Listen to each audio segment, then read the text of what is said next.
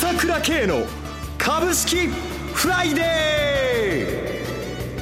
ー。この番組はアセットマネジメント朝倉の提供でお送りします。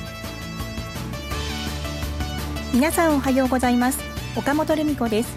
朝倉慶の株式フライデー。今朝も株式投資で重要となる注目ポイントを取り上げてまいります。お話はアセットマネジメント朝倉代表取締役経済アナリストの朝倉慶さんです。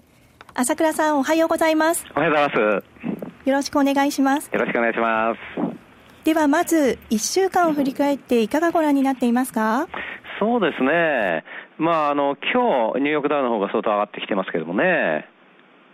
日本の相場もまあ、ぼちぼちということで、ちょっと荒れてはいるんですけどもね、はい、徐々に徐々にということで、回復基調ということじゃないですかね。はい。えー、で、今言ったように、ニューヨークも気がついてみれば1か月ぶりの高値になってきたということで、特に欧州が強いですよね。そうですね。えー、もう景気悪い悪いと言われてるところが、もうどんどんどんどん上がり続けてしまって、もう昨年から10%以上高いわけでしょ。えー、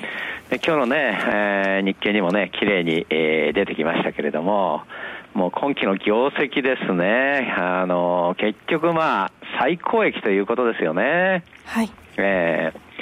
まあ、2008年の時の業績を抜くわけですけども、その時よりも円の水準は円高なんですよね。それにもかかわらず、こうやって最高益を抜くということは、やっぱり本当に企業の体質が強くなってるわけですよね。しかも、日本企業はまだかなり為替に見ると保守的な予想でやってるわけでしょ、うん、だから今言われてるよりいい決算が出てくることになると思いますよね。いろいろありますけれども、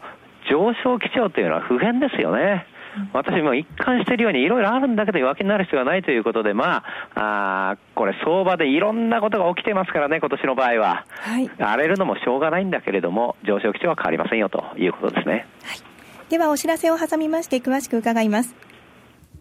今、朝倉慶が熱い。その鋭い分析力で注目を集める経済予測のプロ、朝倉慶が代表を務めるアセットマネジメント朝倉では、日々の株式情報を無料でリアルタイム配信中。アベノミクスで上昇した株式相場、投資家はここからどう対処すべきか。迷ったら朝倉慶。キーワード朝倉慶で検索を。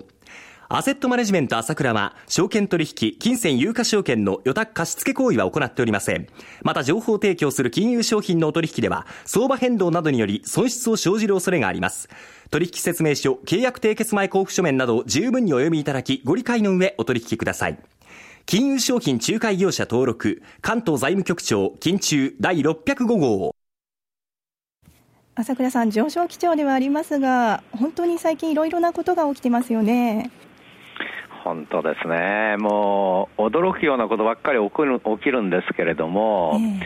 えー、えー、ここに来てはやはりそのギリシャの問題とかね、はい、えー、から原油がね、まあ、一応は下げ止まったということとかね、はい、から何しろやはり日本の投資家にとってはちょっと気になったのが、このいわゆる長期金利の上昇、えー、えー、国際価格の下落ですよね。火曜日、驚きました。そうですよね。えー、えー、まあ1月の20日ですか、あまあ10年物国債ですね、いわゆる長期金利ですけども、0.2%割れということで、もう本当に金利がなくなっちゃうなという世界で、はい、あの時も5年物国債までマイナス金利になったわけですけどもね、この放送で言ったかもしれませんけど、どうやって資金運用するんですかということですよね。えー、それがやはりここに来て、ちょっと行き過ぎてたかなということで、まあ、金利が急騰、国債価格が急落したわけですよね。はいまあ、1月20日に0.2%割れで0.195まで入ったものが、その後一気に0.3ぐらいまでいった後、うろうろうろうろしてたんですけれども、なんとこの間0.4%というところまで行きまして、やっぱりあっという間に金利が、まあ低水準ですけど倍になったということで、ちょっと投資家としては気持ち悪かったと思うんですよね。はい、えーまあ、やっぱり金利が上がってしまったということで何が起こるのかなということだったと思うんですけれども、うん、私はまあ一貫して言ってますけど将来的なこの金利急騰というのは避けられないと思ってるんですね。いわゆる国債の問題ですね、はい、それはそれとしてそれはそれとして、この段階で、その国債の問題が起こるとか気にする必要は全くないと思いますね。あ全くその必要はないと思います。はい、で投資家の脳裏によぎるのは、ちょうど一昨年の5月の23日なんですよね。はい、アベノミクスが始まってから、どんどんどんどん相場が上がってきたじゃないですか、8000円から。えー、あの時も一気に、まあ、そうですね、えー、半年で、えー、いわゆるその日経平均が倍になったわけですね、1万5900円まで。はい、えー、ところが、その日に、この国債が、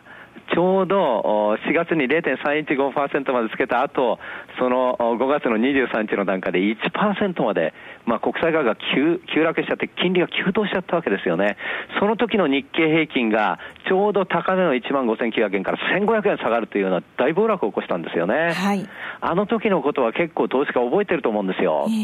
で、今でも、その時の値段が高値になっちゃってて、全然抜けない銘柄が結構多いわけだ。はい、えー、だから、またっ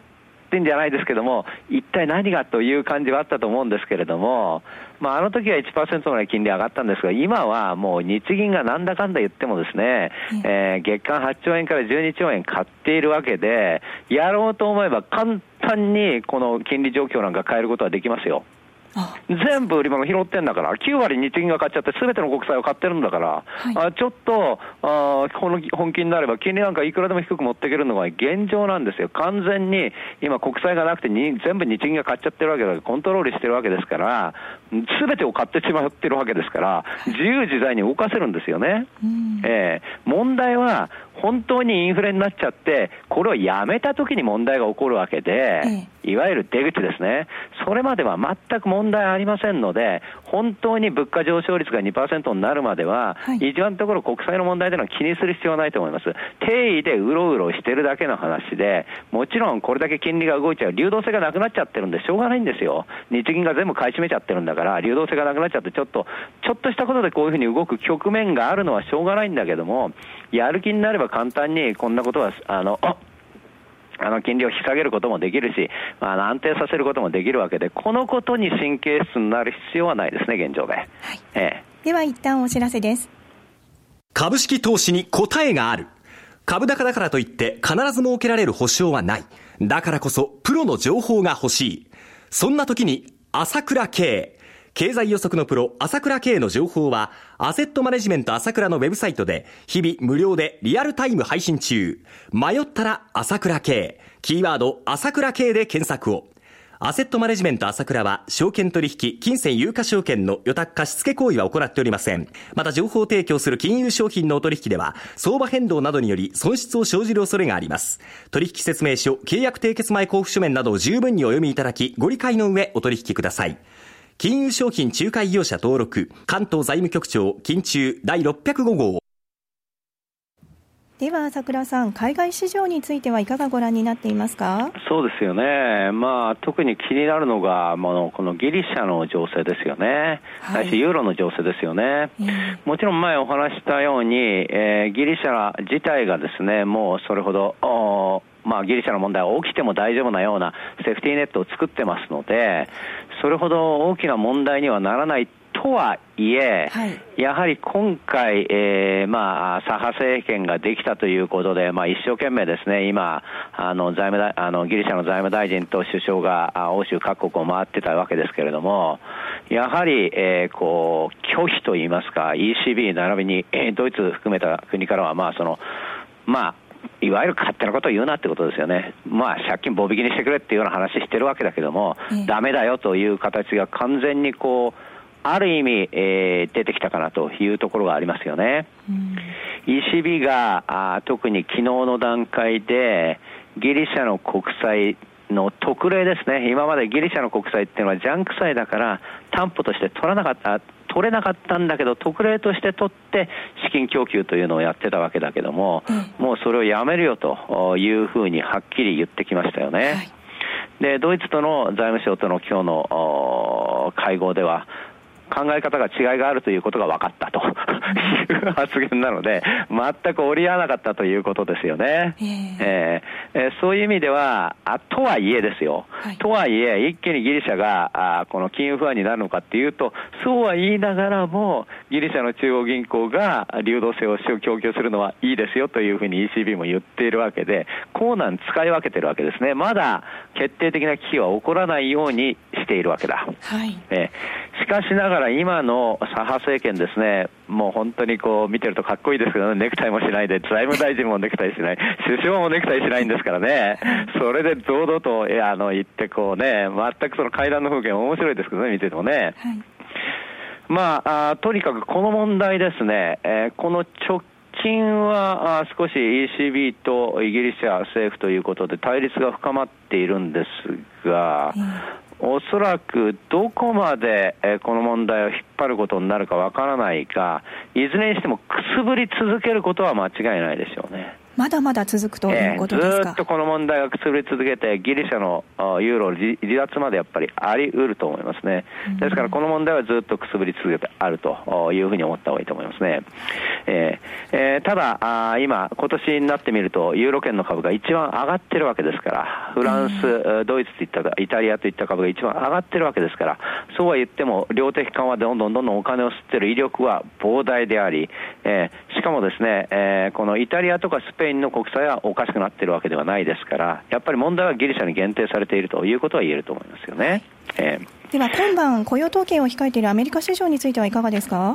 そうですね、えこれも、まあ、雇用統計自体はおそらく悪くないと思うんですけれども、はい、まあ、あの市場が注目しているのは賃金の動向ですよね。えー、えー、まあ、賃金があ、まあ、前回の時ちょっと賃金が上がらなかったということで、これにちょっとショックを受けたんですけれども、はい、特殊要因だった可能性もありますので、これが賃金が普通に上がってきたかというような形になると、一気に市場が交換してですね、はいえー、ニューヨークダウン新年に向かって走るということもあり得ると思います。え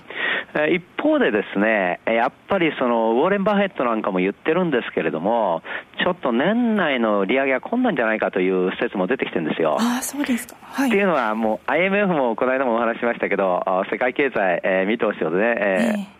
ー、変えましたけども、アメリカだけがいいってわけでしょ。はいええ。ー、アメリカの数字見ても輸出が落ちちゃってるじゃないですか、世界経済の影響多少は受けるから、はい、アメリカだけで持つのかということを考えると、年内の利上げ、ちょっと無理なんじゃないかなというふうに、まあ、うん、あそういう説も出てきてて、結構ありますよね、そういう話もね、だから6月、9月っていうのもどうかなっていう説もある、まあ、いずれにしてもそれ自体も株には追い風なんだから、はい、金利を上げなければ上げないで、株にはますますいいわけじゃないですか。えー、だから私はもうあらゆる事象がいろいろ起きるんだけども、株高を変えるものではないと。ここはですね、はい、捉えておいていいと思いますよ。朝倉さん、今朝もありがとうございました。お話は、アセットマネジメント朝倉代表取締役経済アナリストの朝倉圭さんでした。私、朝倉圭が代表を務めますアセットマネジメント朝倉は、SBI 証券、楽天証券の口座開設業務を行っています。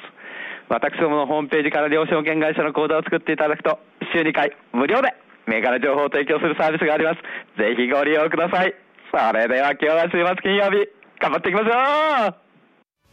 この番組は、アセットマネジメント朝倉の提供でお送りしました。最終的な投資判断は、皆様ご自身でなさってください。